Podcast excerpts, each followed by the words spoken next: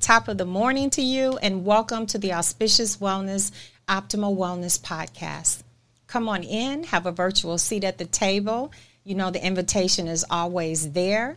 It's time for our Monday morning drive time show. We are broadcasting live and in studio with a wonderful, wonderful panel of individuals who are just giving us their time this morning and just wanting to be, bring peace in our nation based on some of the things that are happening. We want to also pay tribute to Martin Luther King Jr.'s birthday. And, you know, we just have a couple of people um, to salute and bring to the forefront, which all ties into our program today. And so, with that part being said, you know, we don't do ordinary, but we endeavor to bring you an extraordinary experience the Auspicious Wellness Experience. My name is Debbie Smith Torrance, your host. I'm a life and health coach, a manufacturing cannabinoid molecules for short CBD. I am an IT developer, a mother, a grandmother, and a wife. Some more stuff all thrown in there and stuff. And so we are live we are broadcasting live in studio on the Apple Podcast station, Spotify platform, Google platform, Stitcher, iHeartRadio, Pandora, Alexa, Podcast Addict, Podchaser, Deezer, Listen Note, Podbean, Overcast, Pocket Cast, Castro, Castbox, Podbean, and Spreaker, and two more, Player FM and an FFMPG, and there's some more we don't know about. They just keep popping up on different uh, stations all over the country. And so, wherever you are in the world, good morning, good afternoon, and good evening. It's time for us to dig in, dive in, drill down, and take it all apart put it all back together again, make sure it's assembled properly, and make it all make sense. And most of all, the most important thing to us is that we're true to you. You know where we need you at the virtual roundtable. Come on in, take your seat. And our episode today, again, is like I told you, is a tribute to Martin Luther King's birthday and other people that also bring recognition to his birthday and what he was able to accomplish because we all know that where there is success, you do not accomplish things alone. There's other people who contribute and bring things into play. So it's not always about oneself, it's about the collective of everyone. And so, even with this collective, we're going today, we're going to have a very intimate conversation, and people have different, um, there's different ways that things have touched them and we're talking about looking for equality, inclusion, understanding, acceptance, and removing the negative stigmatisms of racism, sexism, ageism, classism, homophobia, nationalism, religious prejudice, xenophobia, voting rights, and equality in some way, somewhere, some of these things have touched some of our panelists, and I really salute them for coming to the forefront. I really, truly do of wanting to be a part of the conversation and sharing, sharing their experiences, sharing how they felt, how they feel. And so, being in line with that, I'm going to introduce you to them shortly. But I did some research that I wanted to talk about three very special individuals um, that were part of also that were also part of the march. Um, we knew about the Big Six from the Southern Christian Leadership Conference, and we salute them: Martin Luther King Jr., James Farmer, John Lewis, A. Philip Randolph, Roy Wilkins, and Whitney Whitney Young. We salute them, and we salute these men for their contributions and selflessness. But there were three others who stood up in the face of racism in March or didn't make it to March who put their lives on the line. And one of those three individuals lost his life. Three, these three men I, I really want to talk about, and they came from very different walks of life race, religion, ethnicity, and their strong belief system of standing up to injustices. And the first one that I want to bring is Rabbi Abraham Joshua Heschel, a Jewish theologian. Rabbi Heschel had been in the front line of marches at the at Selma. He was a Jewish theologian, as I said, from a Hasidic family who had been active with Dr. King, lecturing and writing on behalf of the civil rights movement. Coming from a poor family who frequently didn't have enough heat at home, and his hands were frostbitten so many times because they be and they be permanently became swollen from being frostbitten all the time. And and the part that really was so touching to me is he escaped Nazi Germany, escaping in the last few minutes while his mother and sisters were murdered by Nazis. And so he had a story, he had a motivational drive in him as to why he stood up to injustices because it had happened to him at a young age, coming and then being thrown into poverty. Um, being in poverty and having to live in poverty, and then having to come to this country, learn the ways in the United States, and to be able to say, This is where I'm going to make my mark as a rabbi, as a theologian. And so we salute him today. Archbishop Lakavos, leader of the Greek Orthodox Archdiocese of, of North and South America, he spent nine years on the World Council Church of Churches and met with every U.S. president from Dwight D. Eisenhower to Bill Clinton, Jimmy Carter, and Jimmy Carter also awarded him the Presidential Medal of Freedom in 1980. And then one of them that the last young man that I really seriously want to salute is James Reeb. He was a Caucasian Boston minister. He was beaten to death after just simple hours after he arrived in Selma. He in where he came from was the right the white Unitarian Universalist ministry. He was a minister and he was brutally beaten by a group of men bearing clubs. And then after being beaten so terribly. Two days later, he died. He gave his life for injustices, inequality. And that's why I have so much respect for the people that are here uh, in panel with me today that I want to uh, start to inter- introduce to you. And the first one is Victoria Rose, and she's from Texas. She's a Hispanic woman, she's millennial, and she has a very pointing point of view, which I'll tell you a little bit more about her right before she panels. The second person is Haja Habiba Shakir, an African American Muslim woman living in Georgia, and she's a baby boomer. Our next person also is Valerie, a Caucasian woman who's living in the Midwest, and she is also a baby boomer. And we're waiting on one more panelist that I'm going to announce. His name is Joseph. He's a Caucasian male living in the Midwest, and he's also a baby boomer. And so, um, the Victoria really wanted. I want to kind of tell her story a little bit because I'm really, really proud of her. Um, Victoria Rose is a Hispanic woman, Native American Indian. That's what she recognizes and she's licensed and certified in aesthetics, Reiki healing, um, Reiki healing, breath work, and sound healing. She also ran for mayor in Texas, in the city of Houston, Texas. She's the mother of a five year old Samaya and one year old Max. She's a healer and a nurturer of the collective, and she has some very interesting points of view. Her, her business is called My Holistic Healing Business, and that's what her business is, and it's called Soul Selfish LLC. She also does workshops, and she's working to launch Rain and Shine, which is a nonprofit organization for healing. Her political endeavors are dealing with current political climates, balancing nutrition, others as well as her own children, and how she can help other people. So I just want to welcome you in. Welcome, Victoria. How are you? Hi, I'm good. Thank you so much for having me. thank you for coming.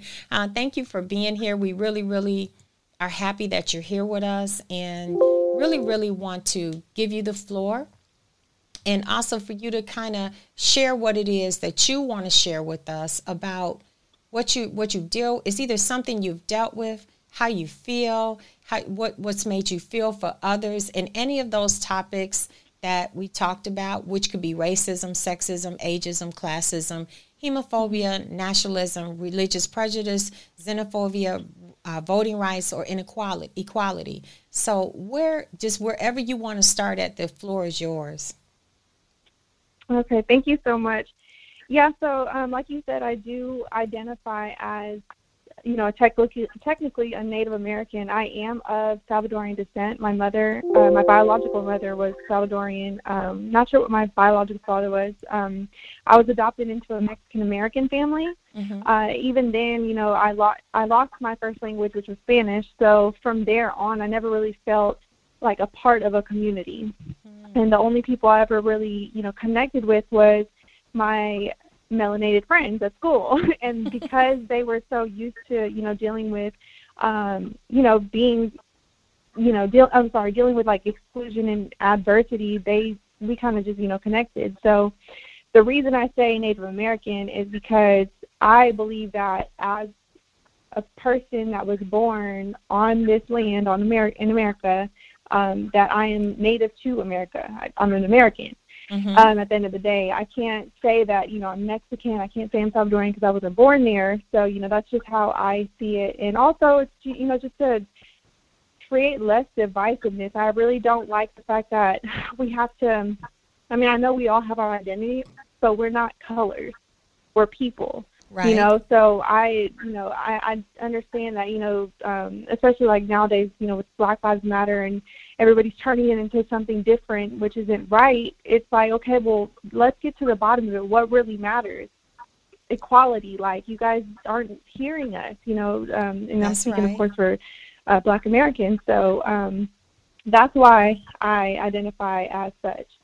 Um, but you know, I am of Hispanic descent, and I have two children that are um, interracial. They are they're uh, excuse me. I'm sorry. That's okay. uh, Take your time. I couldn't get it out. don't rush through. You don't and, listen. This is like listen. Um, this is Victoria. This this mm-hmm. show is always like friends having a conversation on the phone. That's what it is. You you don't mm-hmm. have to rush. Take your time. And we're here. We hear you. We want to know how you feel. We want to, yeah. It, we don't want it to feel scripted because it's not. We want to know how you feel as as who you are. That's what we want to know. How does Definitely. it affect you? So, how does it affect your children? How does it, it what what I'm what we're trying to do here is create a platform, a sounding board where the next time we see people that we understand based on what you what you can explain and help us with we can be more sensitive mm-hmm. to how to speak to people how they feel how to entertain and understand what they're feeling so that we can be more mindful of what affects mm-hmm. other people because we don't walk in their shoes so we don't understand all the culture but we need to we need education in cultural education. We need to understand how to speak to people where people feel empowered. We need to learn how to understand culture and other people's cultures and respect them as human beings and, and them as human beings and them as people and remove all the other stigmatisms that are there. So we're here to hear you, baby. We're here. Go ahead. The floor is yours. Thank you. So um, yeah, like I was saying, my uh, both my children are black and Hispanic as well. And the way I see it these days is, um, with myself being in politics, I understood where I kind of you know came from. I'm a young Hispanic woman, you know, going against you know the incumbent, which you know he had been uh, holding office for some years here, mm-hmm. and so and he was a black man.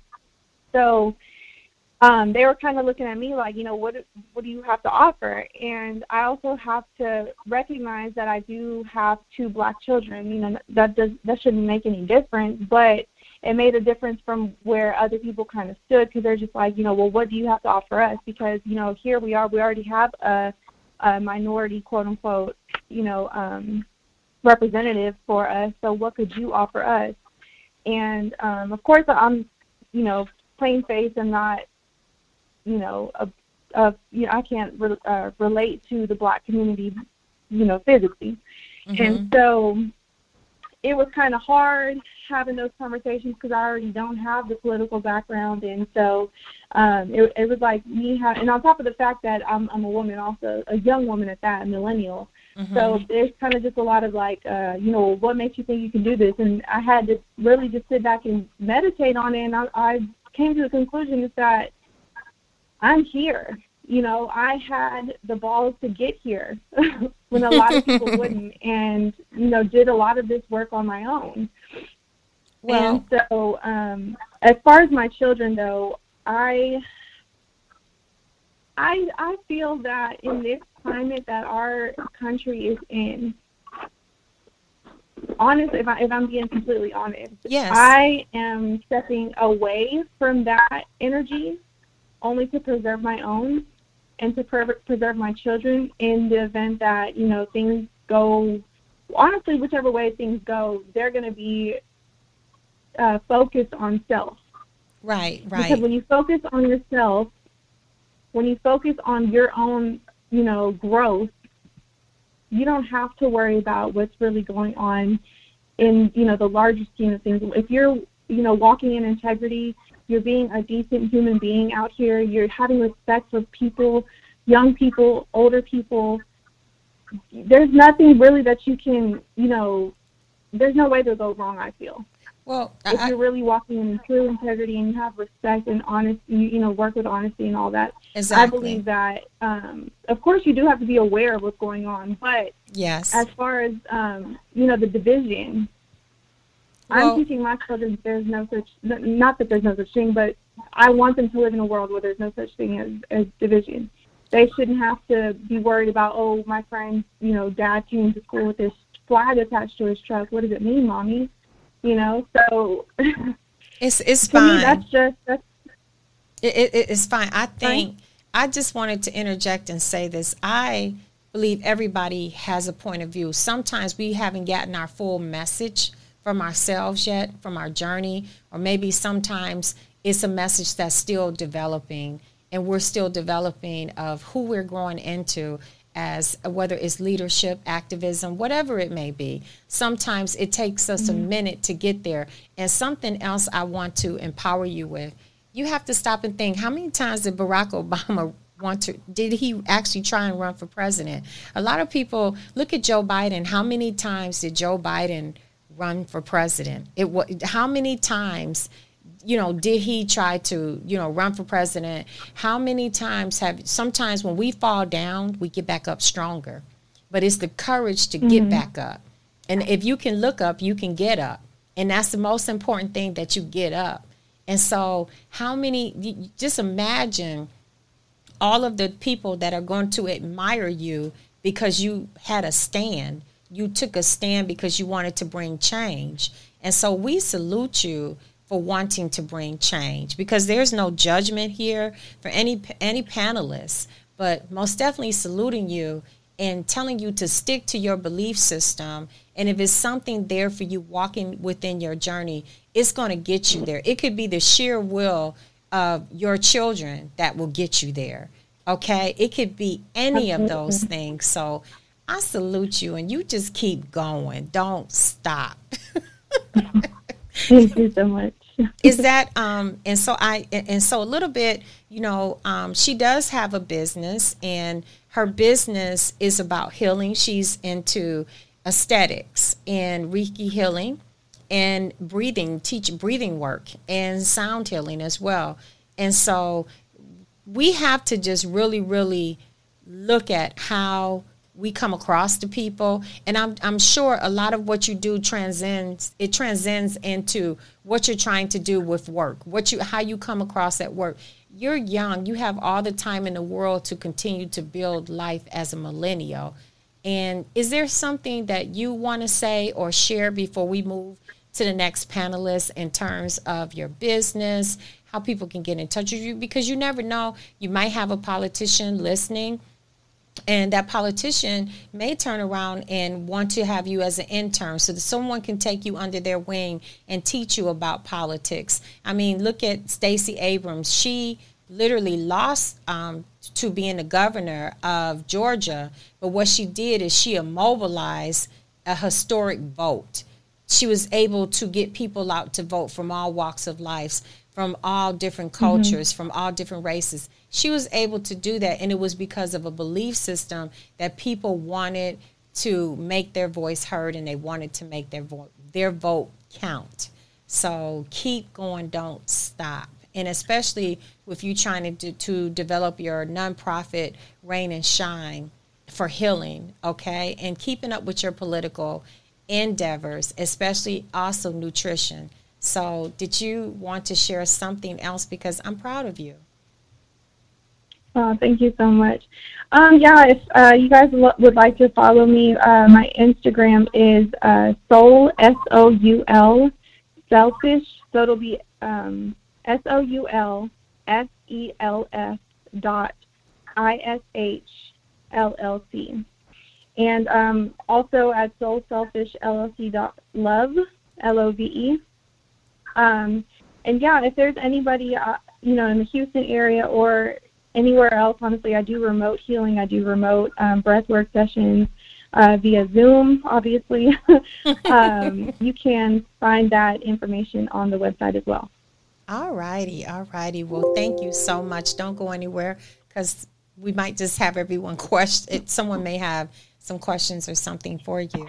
The next person that I have a lot of respect for, and I talked. We we had a conversation today on the phone, and it was a moving conversation. Um, and that person's name is Valerie. She's a Caucasian woman, again, who's living in the Midwest. She is a baby boomer, and I wanted to to to, to bring her here as well so that we can understand how she feels, how her current events or what's happening in racism, sexism, ageism, classism, homophobia, nationalism, religious prejudice, xenophobia, voting rights, or equality that she wants to share with our listening audience so that people can understand this one incident that showed our country the other day. That's not who we really are.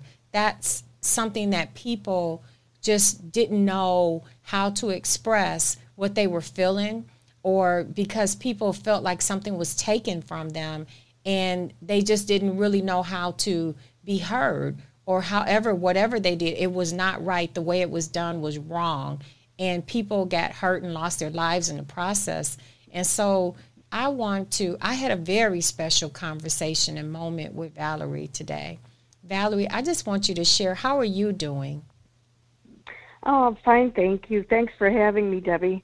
Thanks for coming. Thanks for showing up. Thank you. Thank you for showing up. I just wanted to our conversation today, you know, once once I stopped talking to you, uh, I'll get off the phone. I really had to think hard and deep about what you were saying. It wasn't just a conversation. It was what you felt and how you felt that you wanted to be heard and you wanted to be represented. I mean, I'm sorry, represented. I'm tongue. everybody knows I get tongue tied, so I do sometimes. But you wanted to be representative. You you want to be heard. You wanted to be heard. And so, can you share with the audience how you feel with what's going on in the areas of what you feel? So, with that being said, Valerie, the floor is yours. Okay, thank you again. Um, so, as you mentioned, I am a Caucasian. Uh, however, um, I'm first generation American on my father's side, who was Scandinavian, mm-hmm. and my mother was Sicilian, so second generation on her side. So we really haven't been in the U.S. for many years. They came over mm-hmm. on my mom's side in the early 1900s okay. and married within their own, you know, nationality. Right. Um, but I can, and so I can't speak to, um, you know, having this um, race uh, racism against me per se with mm-hmm. with the um, everything that's going on but within even the European, so I'm Europe, Northern European and Southern Euro- European, even within that, there is racism there yeah. where my mother was not accepted by my father's family mm-hmm. because of her skin tone, which was an olive tone, darker skin tone than a than um, perhaps a Swedish person who's a lighter tone. So I, I can understand a little of that, but as a child, I thought, what? This woman is, you know, the most wonderful mother and sweetest person, friend of many, and you're against her because mm-hmm. she married. You know, she's from a different country or a culture. Yes. You know, nationality. Mm-hmm. Um, but however, to speak to more of what's going on now, um, and I would like to stay on that uh, also to honor Dr. Dr. King, yes, ma'am. Um, who I admire greatly. Um, you know, I experienced a little bit of it first, uh, close by. I wouldn't say it was, it was firsthand. With um, I'm near Kenosha and I'm near Chicago. Mm-hmm. Um, both of those cities went through you know, it's and to me, it's extremely sad. Um, I also am a Christian, Yes. so from a Christian point of view, um, we have to love our, you know, our brother, uh, no matter who that is. I'm not going to tell you that I am perfect. I am far from perfect. Um, but moving to a larger, you know, metropolitan area than where I grew up, I have um, experienced all different races, nationalities, creeds, um, and you know, I'm a better person for that because I think you know when you're you're stuck in your little neighborhood somewhere where everybody looks like you, you know, you that's where the the issues are, I believe. So um, my church has times where we serve an area and we all get together. It might be just going to a school and painting the halls, you know, before the school year starts. Small things like that. But you're serving together, you're working together to better that community. Um, I have a very good friend that's almost like a sister. You know who I'm talking about. I Um, know. She's African African American, and I've known her all over 30 years. That's um, right. And you know, at times it's really uh, interesting because her and I would will be at the same points in our lives, um, Right. going through similar experiences, and you know, have stayed close throughout the years. I love her as a sister. I don't see her color um, Yep. at all. She's not my Mhm. only African American friend, but probably the longest. You know, that's a long friendship. Mm-hmm. Um, I mean, I've you know, like I said, I've experienced it reversed, but I have not experienced anything that these, um, you know, especially the young men in the in the African American community. Mhm. Um, I am against any type of violence. That's why uh, another reason why I really respected Dr. King. He was so powerful with, you know, the marches. They were nonviolent. That's he got the message across. I I wish we could get back, you know, back to that. But again, like you mentioned even earlier, that we're all hand in hand we are. um, we are. you know, with every because it is it's wrong. Um, you know, and and like I mentioned, I question myself um, and wonder. You know, for me, I'm one person. You know, what can I do? I'm not. I'm not in politics. Um, you know, I'm just a regular person. Um, what can I do to make a difference? Um, but I really believe, you know, with my church community, again, when we serve these areas, we're going into every area and That's right. everybody's working together. So I think that's a great way. It's a small thing, but it's a good, you know, it's something good for a particular neighborhood or, you know, Right. Well- um, well- city. Well, you know something, um, Valerie. It's just sometimes it's just one kind gesture that can change a person's thoughts, opinion, or them make a decision that will catapult them to somewhere in their life that they never thought they would go. We never know how one act of kindness can change a person's views, their reality, or even the trajectory of where they're actually going in life. So, no act of kindness or servitude or anything of that nature is too small because we never know on what day in that life when you encountered that person did they need it most. And that's how you're serving. That is how you're serving. so, don't say that. That's how you're serving. because I, you know, we talked today and um, I, I know everybody's phones ringing off the hook about what's going on um, in Washington, or like they're saying, okay, this is terrorism on United States soil, uh, homegrown, or if it's insurrection or whatever they're calling it. And I know you were really touched by vote and and making sure that the vote counted or that you could depend on on that and I know that right now we have so much uncertainty, but I believe, I truly believe that that our the leadership in Washington is going to get down to the bottom of what really has taken place. And some of the stories we're learning is is is is hard to digest. But when Nancy Pelosi said that she was going to launch like a 9 11 commission, something of that nature, so that they could get to the real truth, I know, I believe that once once they look at where people question the vote, that I believe together, working across the aisle, that people can bring together um, a system that would ensure everyone, no matter what who you are, Republican, Independent, or Democrat, to understand and know that the votes are being counted, they're being counted correctly, we're doing the right thing, and to look at the politicians that cross party lines to say, you know, I am upholding my oath to office and I have to do what is constitutionally right that we do in this democratic uh, society that we have of freedom.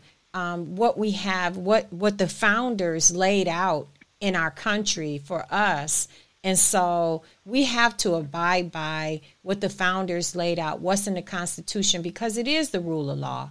And so, and how do we create inclusion for everybody, not just this class of people or this race of people, but have inclusion across the aisle for everybody. Um, whatever their uh, what what whatever their sexual preference is, you know who they are. Um, as long as people are not breaking the laws or harming other people, um, we don't have the right to say you don't count.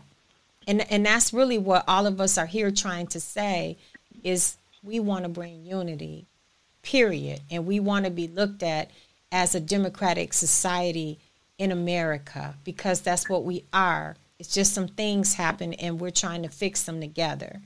And so, did you want to say anything about uh, the vote or how you felt, or did I explain it enough, or the floor is yours? it's yours. Okay. I mean, I'll just I'll just reiterate what you said. Um, you know, I was excited to go and vote because I'm exercising my right to vote. Yep. I made sure I did it. I went early, and then you know, as these things transpired, and I do agree there's fraud. Now, I am not involved, so I can't say how much or yeah. who, what, where. Uh, but I just want to know, uh, and for all of us, I think I'm speaking for everybody. We want our we want our vote heard, of course, but it should be, like you mentioned, a fair, honest election. I mean, that's what this country was founded on. Um, I think we've gotten away from that, like you mentioned, you know, with all the other issues, um, the racial tensions and prejudice against what, it, like you mentioned, whatever it is. It could be religious or mm-hmm. sexual preference, whatever. Mm-hmm. Um, I just think we've gotten away from that. And if you, you know, go back to the beginning, it's about we the people. I'm not seeing that anymore with our government currently. And, you know, and it does say, state all men are created equal. Um, that that goes with most religions, I believe. Um, you know, not just the Christian. Um, so you know, our we're all brothers and sisters. There's only one race, and that's the human race. So, but yeah, I I'm not. Um, I would say for the next election in 2024, I'm going to think. Well, we'll see what happens in four years, but I will rethink it. Um, you know, and if I don't feel that my vote's going to matter, I I most likely won't vote. I think everybody's vote matters. I think that um, everyone's vote matters. We just need to have a system of clarity that no one can yes. dispute. And I think that's what it's really. It's just about clarity where no one can dispute, where everybody, without a shadow of a doubt, will know my vote counted, no matter which way you voted. They're, they're, everyone will know that their vote counted, and we can come together and put this situation to bed. And I'm, I'm very sure the leadership um, that we have as politicians in Washington, I believe now they will cross the aisle with each other and say we need to fix it. And I believe with all uh, how I think I know for a fact they will fix it. You know, by all means possible to fix whatever the wherever the breakdown is, so that everybody knows that without a shadow of a doubt, my vote counted. Because no one ever thought that that, that before all these things happened that their vote didn't count. No one ever thought that before. Everybody, all of us got up and knew we were going to go vote, and we need to get back to that. We need to get back to um, a democratic society and leadership based on on in our politicians based on our uh, based on um, the Constitution, where they're able to rule based on the Constitution. And I believe that everyone, all of us, need to to understand and know that this this, this we've had some questions as to what has gone on. But I think if we're patient and we sit back and we give um, Washington time to actually have their commission explore what the breakdowns were and what they plan on putting in pro- in place in terms of elections. I think we'll all feel better, and I hope you do come back and vote. However you vote, I hope you come back and vote because everybody has the right to vote. Everybody has the right to make their. Everyone wants their vote to count, and so I believe it. And I'm going to pray even harder because I really respect the conversation that we had today and respect the fact that you could come and talk about it here in this panel. So I just want to say thank you, lady. oh, do. thank you. Yes, and I agree with you. Um, we did earn that right to vote, and we some of us didn't earn that that long. You know, it wasn't that long ago that we couldn't vote. So it's very important. Um, I think just all of us, or a lot of us, want to feel um, you know, sure that it's going to be secure and um, going forward. Exactly, and and, and and and actually, what sparked one one event in history sparked a global drive for equality globally, and so I was looking, and I wanted, and and so what we have to do because we have listeners all over the world, and I have to salute the listeners that come to us. Um, like our last show before this one, we had Emirates. I put it on social media. We had Emirates, uh, we had Germany, we had um, Ireland, we had France, we had the United States, and some other uh, places as well. But what I when I looked at, I, I really, really looked at something, and it was, it, and I, I just wanted to understand it better, and and and actually because of what happened with George Floyd on May 25th, 2020, what happened with him, there were there were actually protests in Eastern Africa, Northern Africa, South mm-hmm. Southern Africa, Western Africa, the Antarctica, Asia, Central Asia, Eastern Asia, South Asia, Southeastern Asia, Western Asia, um, Europe, Eastern Europe as well, Northern Europe also. Um, and I'm trying to cut it because I can see every uh, every province step by step, and there's a lot. South Southern Europe as well, um, and, and it, it went on, and it's still going. Western Europe also, and I'll keep on going. North America, uh, the Caribbean also, Oceania, South America, and this went on all over the world because of what happened. Okay, because of what happened, no matter how small the protests were, how big the protest was based on province, people were reaching out and saying, okay, enough. We want equality across the world. We want to know that we're accepted based on race, based on sex, based on age, based on class, based on uh, homophobia. Um, what what do we believe in as what we vote for? What our re- religious beliefs is? We want to get rid of xenophobia. Um, we want equality, and it was different things that made people rise up it wasn't just one thing, it was different things that made people rise up. And so on this panel today, we're rising up to say, we want to make this work. We want to bring healing. We want to we want to move forward and we want other countries to be able to move forward in equality or any of these things. And so I just wanted you to know that we hear you. We hear what you, we hear what you're saying, Valerie, and I'm just so glad that you came and shared this. I really do. And I salute you too today. Thank you. Okay, so the next person is near and dear to my heart. Boy, we have some conversations. And when I tell when I tell you we have conversations, boy, do we have conversations. So the next person um, that I want to bring to panel is an African American Muslim woman.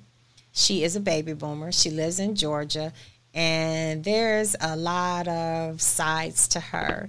Um, she actually uh, worked for Reverend Hosea Williams as a staff administrator for Feed the Hungry and Homeless. Um, she also wrote, uh, well, let's step back a little bit. Hosea Williams was a civil rights activist and served as a Georgia legislator. Uh, for the Atlanta City Council member and the DeKalb County Commissioner. And she really that's I think there's so much that she was able to do with feeding the hungry, working with homeless people, and you know, and all those things. She was able to really, really stop and think about her direction, her pointed view of where she was actually going. Um, she actually has been a Muslim for over 25 years, living in Georgia. She's a mother, a grandmother, a great grandmother, a wife, and a businesswoman. And many, many times, her and I, she's taught me, you know, about even though she, we have a mutual respect for one another. And that doesn't mean to be my friend, she has to denounce her religion. And for me to be her friend, I don't have to denounce my religion. She'll correct me or tell me about uh, something within her culture, something she'll she explains the names of things that they do, how they do it, and we find it interestingly enough on both sides of the aisle and being able to work together, being able to listen to each other's as sisters and talk to each other.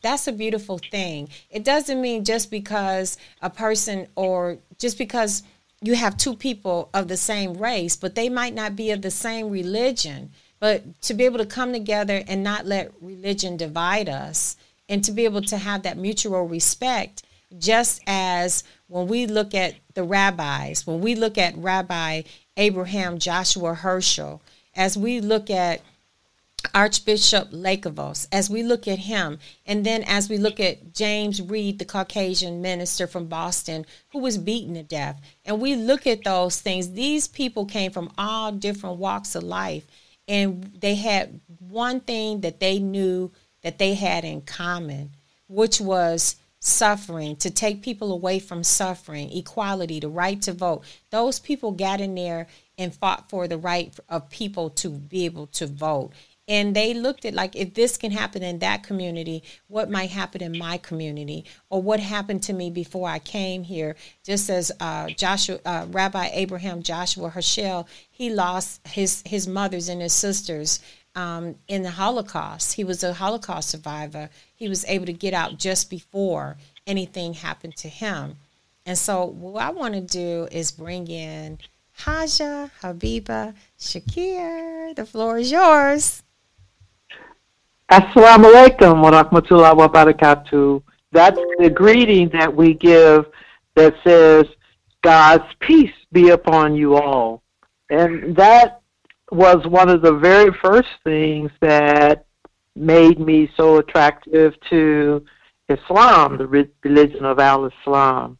I was born in a Christian home and loved church and, and the um, activities of church. And so I've never lost that. Debbie was saying how well we get along because all my family are Christians. My when I married my first husband, got his soul, I brought them up as Christians, and they love me dearly because I'm not trying to tell them to. My oldest daughter's an evangelist, mm-hmm. and I'm not telling her to give up anything. We just talk about being good. My mother used to say, "Brighten the corner where you're at. If you can't change the world." Then but you can sweep the floor and cook for your family. Brighten the corner where you're at. And so I don't see much difference between all of these kinds of things. What I do see that impacts me most is lack of education. If we had good education to validate African Americans in the United States, there would be no big I's and little U's. Our media does not portray African Americans in an intelligent light, and our programming does not portray African Americans in an intelligent light. So, how can you expect people to treat people that they feel that they're better than and look down upon?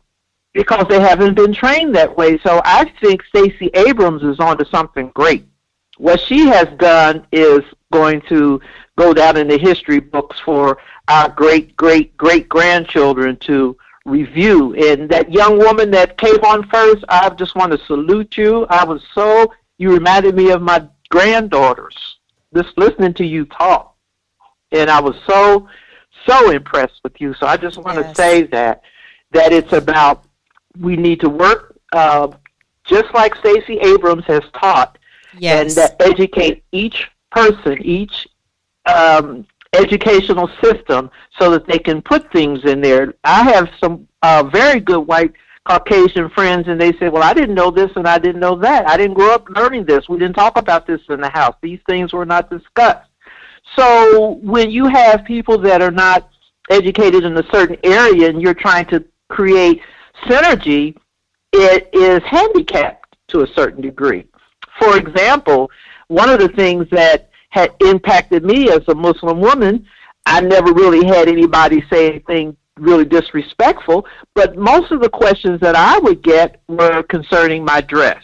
okay. I would be asked, well, why do you wear this scarf on your head? Or why is your dress below your knees? Or, or why is your, are your, the sleeves on your, you know, why all this, mm-hmm. you're all covered up and it'd be June or July or August here in Georgia and I've got on all, to them, all these clothes. hmm And so I would just smile and say, well, you know, if you go to the desert, there's a reason people are covered up there because they don't want the sand and the heat to get in there. Right. uh, but the but the Islamic reason for it is because our tradition teaches us in the Quran that women are voluptuous and beautiful, and men have uh uh problems with that.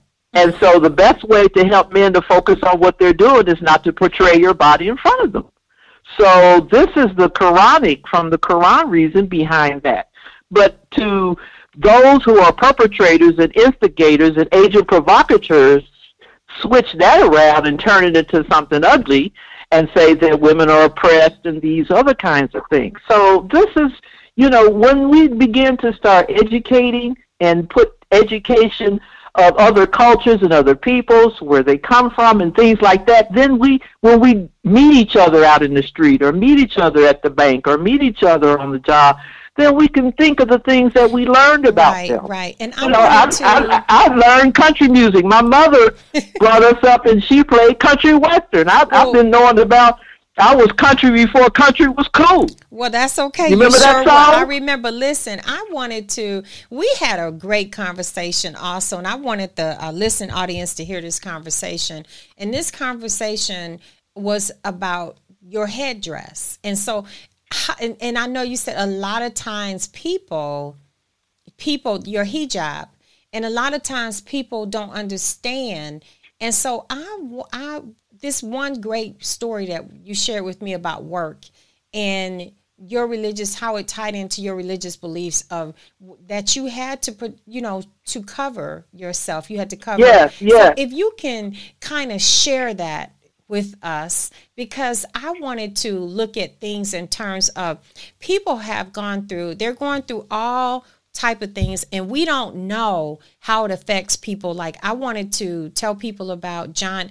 This man's name he's he's of Muslim faith and his name is John Doe uh, Joseph Doe, and um, his his family reunited after the court rejects the refugee ban. So the refugee Joseph Doe plaintiff in Doe versus Trump an ACLU WA suit lawsuit challenging the Trump administration's Muslim ban was finally able to hug his wife. It's not about the it's, it's about what this man went through, and I want you guys to hear this part.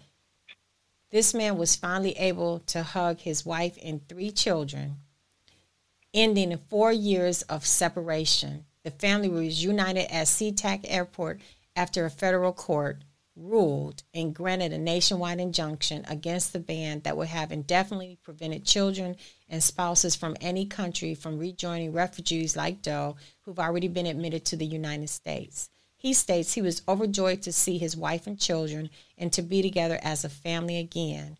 I'm so grateful that the judge recognized my right to have my family join me here in the United States.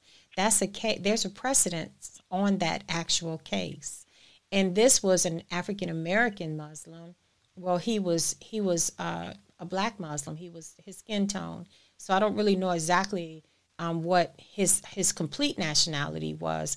But when we make decisions and we do things, we don't know how it affects the next person or we have to we have to create the narrative that we need to have more sensitivity to what other people are going through and how they're being impacted based on decisions, especially our own decisions.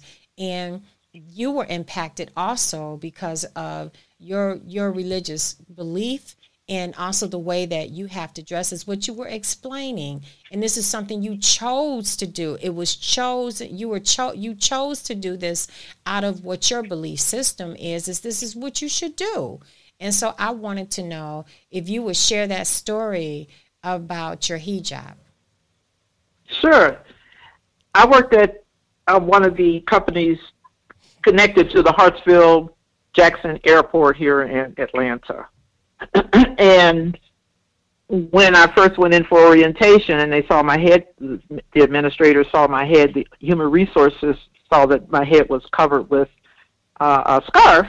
They didn't have a name for it. They it just the fact that I had on the scarf came under the uh, instructions of the do's and the don'ts, and it had head scarves, wraps, hats, there was a whole list of different things. So there's nothing wrong with what they were doing. They were just following their protocol based on the human resources mm-hmm. um, guidelines. And uh, so they told me that, well, you know, Ms. Kaufman, you'll you'll have to take off your scarf to work here and so forth. And so I said, well, I really uh, uh, don't want to do that, and I would like to sit down and explain to you why. So after I got through explaining to her why that was part of my religion, I was Muslim and so forth, then she said, "Well, let me talk to uh, my boss." And um, apparently, she liked the way I explained it to her because she didn't know. She wasn't had anything any animosity. She didn't know me, right. and I presented myself as you know a, a, conscientious adult, and so and I took time to explain it to her. Next thing I knew, they called me back in the office and said, "You can be, you can wear your scarf." because it's religion, and we put that down on the religion so that way you'll have your badge on and nobody will interfere with you or bother you or try to stop you from coming in or going out. So that was, uh, you know, a positive experience. And sometimes you just have to tell people exactly the reasons behind if you so choose to. Some people don't, but since I'm older, I don't mind taking the time. And then another thing um, to show you how growth and development spreads when you explain things I'm a I'm a member of the senior citizen uh, community here, and uh, I, I like to swim, but I have a Islamic, a Muslim woman's swim outfit. We have something. If you've seen those scuba divers with that plastic, though, that that suit that covers from neck to uh, ankles, and then they put on their flippers and their goggles and go underwater. Well, that's Islamic women's swim swim attire with the same kind of material, only just a little bit more feminine looking. Well, in some countries, that's against the law. You cannot, a Muslim woman cannot go down to the beach wearing all that long stuff, but yet a man can put that long stuff on and go scuba diving. See, that's poor education because what happens is, what they're saying is, now as long as you have on a bikini, you're cool.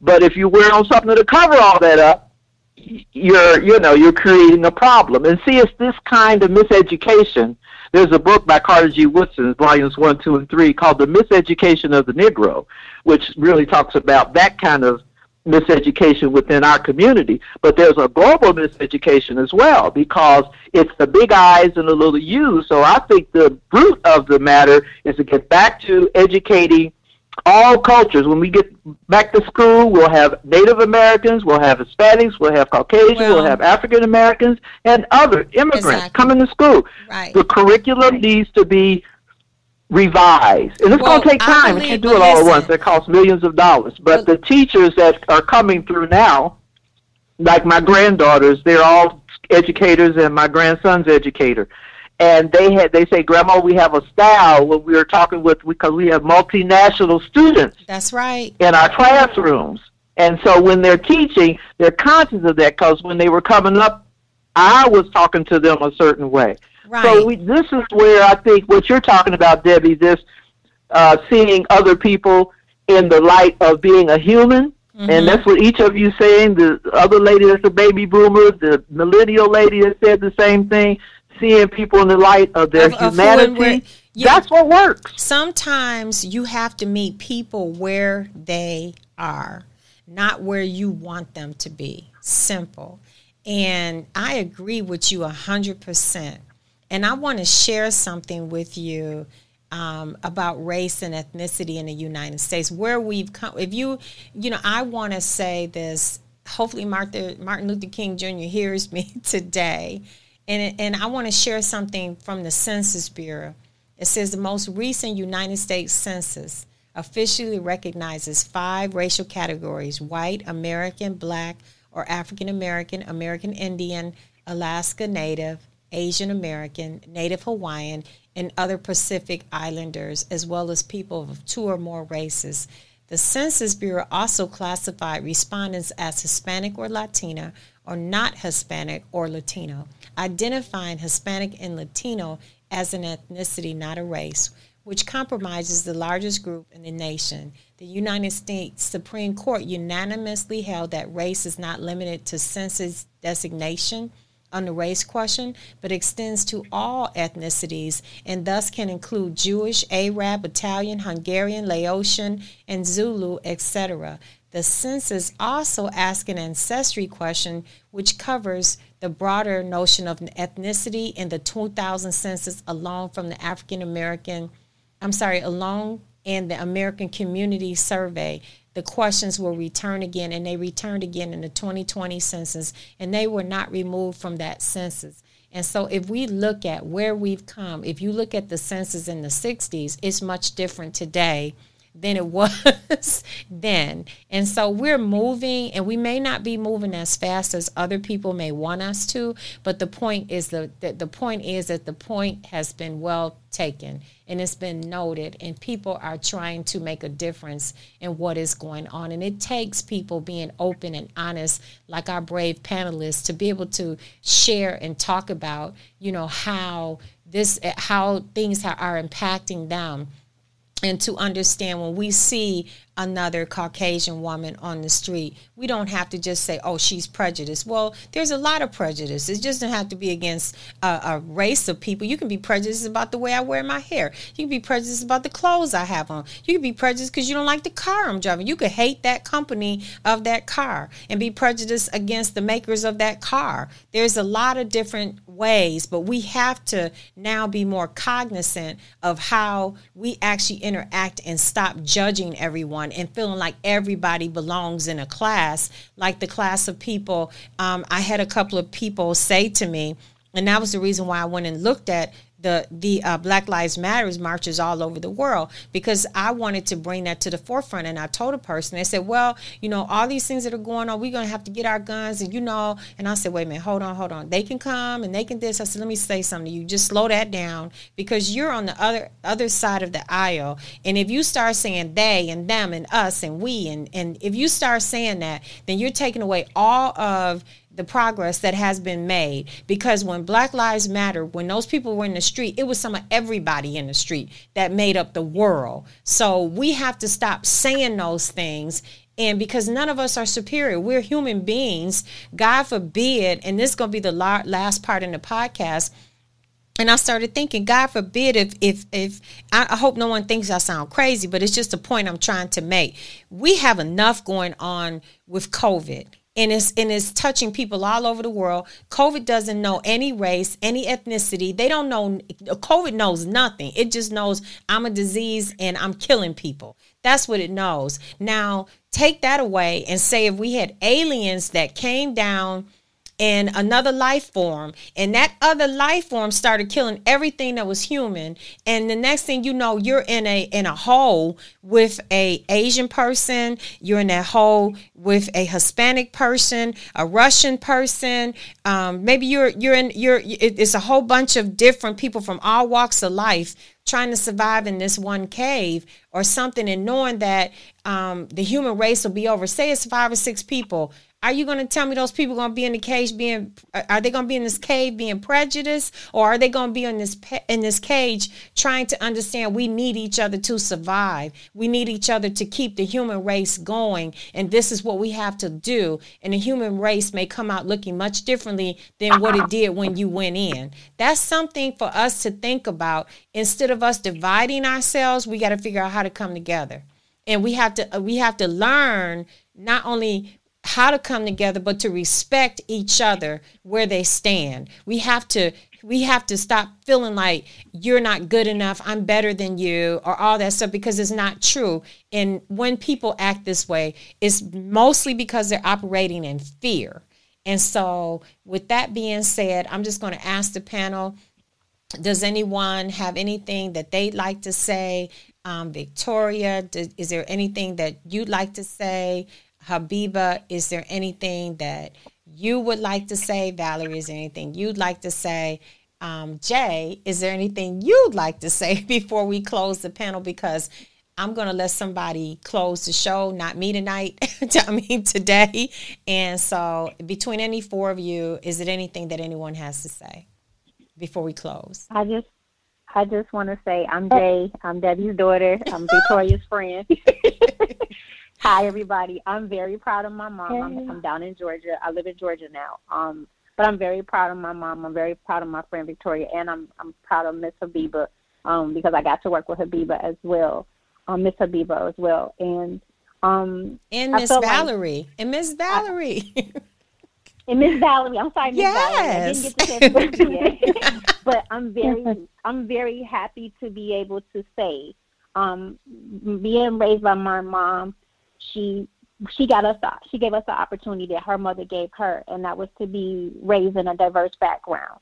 Um, a lot of people don't know, but we are we are of um, Native American, Creole, and Hispanic descent as well. We're not completely black and Indian. And so my mom doing this actually shows me um, that you know it, it just shows to make me feel like my kids and my grandson, because she is a great grandmother, um, that that you know we don't see color. We just see people. And that's how we were raised. And that's how we're we're raising the rest of our family and our lineage. And to be able to hear different women of different backgrounds share their triumphs and also their struggles as well as you know we we are all the same. We we breathe the same. We, we think the same in some ways. We have different opinions. That's what makes us unique. But the fact that right now to be able to see my friend run for mayor in Houston, um, to be able to see my mother to do a podcast with with people that didn't that don't look like us, that don't sound like us,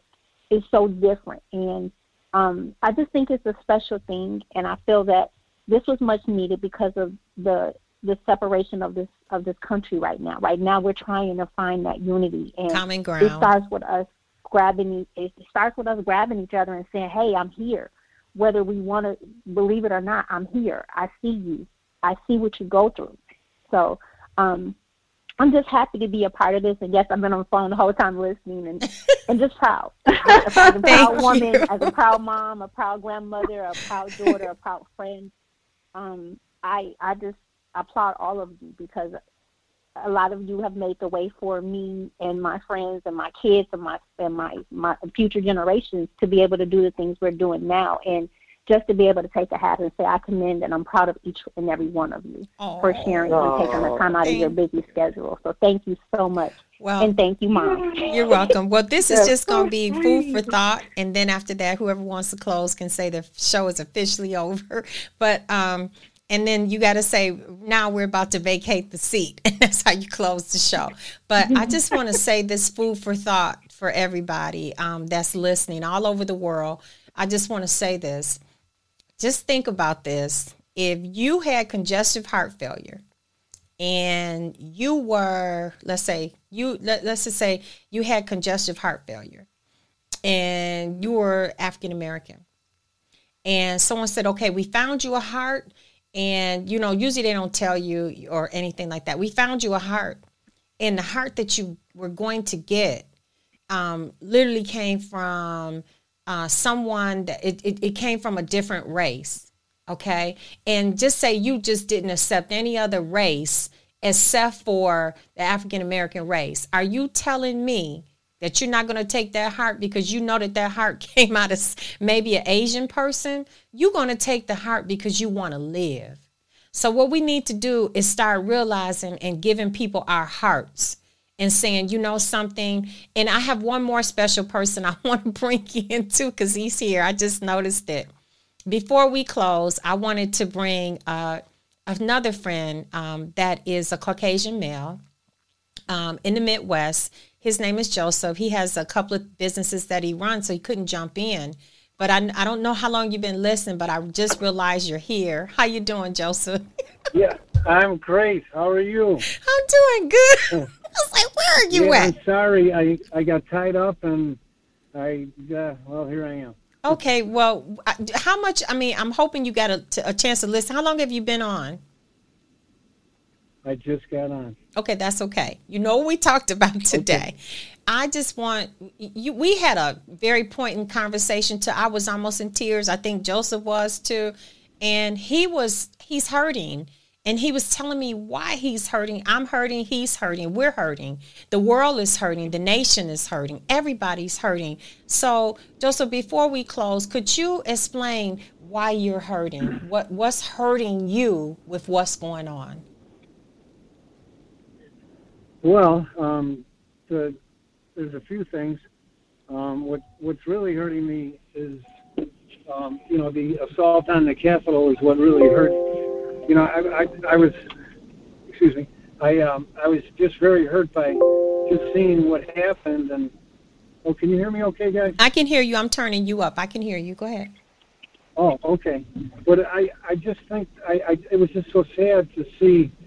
Um, you know these these people that are assault on the Capitol and um, just you know the the anger and hate in their eyes and I, I just you know I felt I felt bad for our country, but I also felt sorry for them and mm-hmm. you know for them to be you know for them to be um, you know just so riled up about you know about this and you know how they went about it um, you know with violence and uh, you know that just that just saddens me. Um, mm-hmm. You know, we're here. We're here to one uh, love one another, and um, you know, I didn't. Uh, we weren't loving one another on that day, and you know, the the other big uh, issue is, you know, with COVID. Um, yeah. It's just really sad with what's going on. Uh, it's just you know hard to live um, a life, you know, where you're, you're seeing people die every day. You're seeing uh, you know, you're seeing so much suffering. Um, you know, I myself, you know, not going anywhere, not seeing people, yes. not hugging, not, you know, not sharing good stories, not joking with one another. You know, that's, uh, it's, it's, it's just made it harder to live. And, you know, I think that, you know, there's just a lot of hurt and suffering going on in this world right now. And, you know, we just, uh, I know it's going to get better. And, uh, like I said the early uh, earlier, uh, Debbie, is that you know maybe this is a wake up call for it all is. of us. It is. It is. Know? It is because we had a good conversation, and I was in tears, and I think Joseph was too. And you know, maybe God is tired. And I'm just saying, I don't want to just say God because people have all different type of beliefs, and I'm not putting my belief. I just don't know how to say it in your culture. Who who's ever listening, I don't know how, but I'm not just saying this. this is engraved in stone but I believe that what's happening to us, we can relate in many ways um, to what's happening in, in, in the past uh, over a thousand years ago, like the plague. And maybe we need to just change what we're doing. Maybe we need to learn to love one another and as these doctors, these nurses that are working their bodies in sheer exhaustion not seeing their families, the sacrifices that they're making. Some of them don't even go home. They go stay at a hotel because they don't want to make anyone sick in their family, being separated. All these things is, is things that we need to look at. And, and when, when he was saying this to me, it, it, I knew he was hurting. I knew when he said what happened at the Capitol. This is what's affecting me. I knew he was hurting. He was hurting for the people that were doing it, and we were hurting for the people that were angry, you know, because we knew it wasn't right. And we're also hurting for our lawmakers, the people that died, that said, okay, I'm going and um, protest something and I'm going to go do, and they didn't come back home again. They didn't make it back home. They didn't die of COVID, but they still died. And so we're thinking about all this stuff, like how it's not about when we come together, we have to do it now.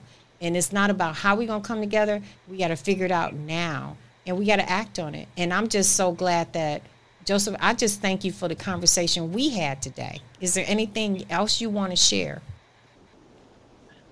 Uh, you know, those are yeah true. I wish I had more. I wanted. I told you I wanted to kind of reflect a little bit before I talked to you, but unfortunately I didn't have the time. But um, I just, you know, I, I, I just hope, like I said, that people realize, you know, there's we we all have work to do, and we all mm-hmm. we all we all have work to do, and uh, we all um, you know just have to be very you know I think it's gonna we're all going to be more considerate of one another and each other and their views, and you know I think ultimately what's going to happen is we're going to create a hopefully a more safe, peaceful, and happy world.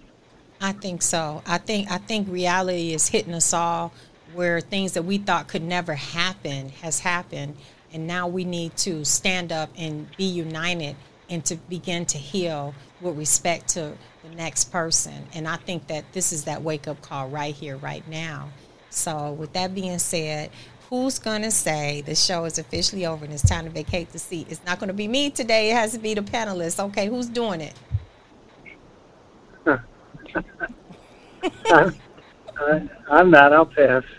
All right. Okay. Miss Habiba, can you say this show is officially over and it's time to be All right. sure. Sure, but let me just say one more thing real quick. What civilization has been painfully struggling for spiritually, socially, and materially is a human-oriented culture and world society. That's from the As the Light Shineth from the East, Imam W.D. Muhammad. Okay, this show is officially over. We're getting ready to vacate the premises.